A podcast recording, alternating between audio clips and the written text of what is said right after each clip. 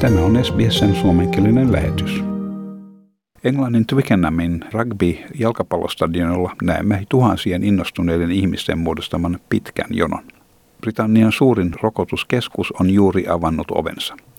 Osana tempausta Intiasta tunnetun virusmuunnoksen torjumiseksi jokaiselle yli 18-vuotiaalle henkilölle on tarjolla COVID-rokotus, mutta vain yhden päivän aikana. Tässä parin jonottajan mielipide tempauksesta. It's our best chance of getting back to normal and protecting the vulnerable. So it's like, you know, obviously would. Especially with the Indian variant, I think it's safer to get the to get vaccinated as soon as possible. So that's why um, I've come here today. Japaniin saapui eilen tiistaina Tokion olympialaisten Australian softball-joukkue ajankohtana, jolloin japanilaiset kisojen järjestäjät ovat kasvavan paineen alla mielipidemittausten osoittaessa Japanin väestön enemmistön haluavan kisojen viivytyksen jo toista kertaa tai että ne peruutetaan kokonaan pandemian vuoksi. Australian joukkue on ensimmäisiä kisapaikalle saapuneita joukkueita viivästyneihin alun perin vuodelle 2020 kaavailtuihin Tokion kisoihin. Singaporesta saamme kuulla hieman iloisempia uutisia maan pääministerin toimesta. We will know for sure in another week or so. Meanwhile, I count on everyone to keep up our efforts and stay vigilant. Please continue to stay at home, work from home if possible, and go out Only if you must. Pääministeri Lee Hsien Loon kertoo virusrajoitusten toimivan ja että ravintoloita ja kokoontumisia koskevia rajoituksia höllennetään kesäkuun 13. päivän jälkeen. Kyseiset tiukemmat rajoitukset ovat olleet voimassa toukokuusta lähtien.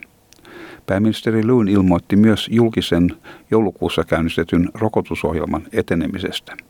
Hän sanoi, että tästä eteenpäin testejä ei tehdä ainoastaan tarpeen mukaan uusien tapausten ilmaantuessa, vaan myös aivan terveiltä vaikuttavia ihmisiä testataan rutiininomaisesti työpaikoilla ja yhteisön tapahtumissa turvallisuuden saavuttamiseksi. Henceforth, we will not only test to identify infections when a new case pops up. We will also routinely and regularly test people who appear well in normal work or social or community settings to make them and these places safe. Pääministeri Lung ilmoitti myös suunnitelmasta yli 12-vuotiaiden koululaisten rokottamiseksi eilisestä alkaen kesäkuun koululomien aikana.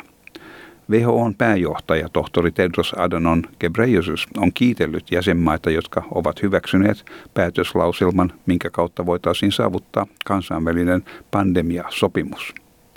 Tohtori Tedros sanoi, että tämä sukupolvien sitoutuminen tukee tulevien joukkotilaisuuksien turvajärjestelyjä. Hän sanoi, että tällä hetkellä taudin aiheuttajat ovat WHOta vahvempia. Ne myös esiintyvät useammin epätasapainossa olevalla planeetalla. At present, pathogens have greater power than WHO. They are emerging more frequently in a planet out of balance. The defining characteristic of the pandemic is the lack of sharing of data, information, pathogens, technologies and resources. These are the challenges we are facing, we have been facing since the pandemic started and even before. Ministereitä WHOn 194 jäsenmaasta kokoontui marraskuussa päättääkseen pandemiasopimusta koskevien neuvottelujen käynnistämisestä. Etelä-Amerikassa Brasilian Sao Paulon osavaltiossa massarokotuskokeilun tuloksena potilaskuorma on hälvennyt ja elämä on normalisoitunut. Läheisessä Venezuelassa maan hallitus on laatinut suuren mittakaavan toisen annoksen rokotusohjelman.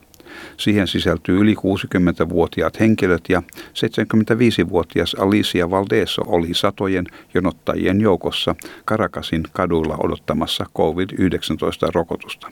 Tässä hän puhuu tulkin välityksellä. This is honestly a crowd. People have fainted here right now, and so no, it can't go on like this. I've been here since six in the morning. I've had nothing to eat but water, bread, and nothing else.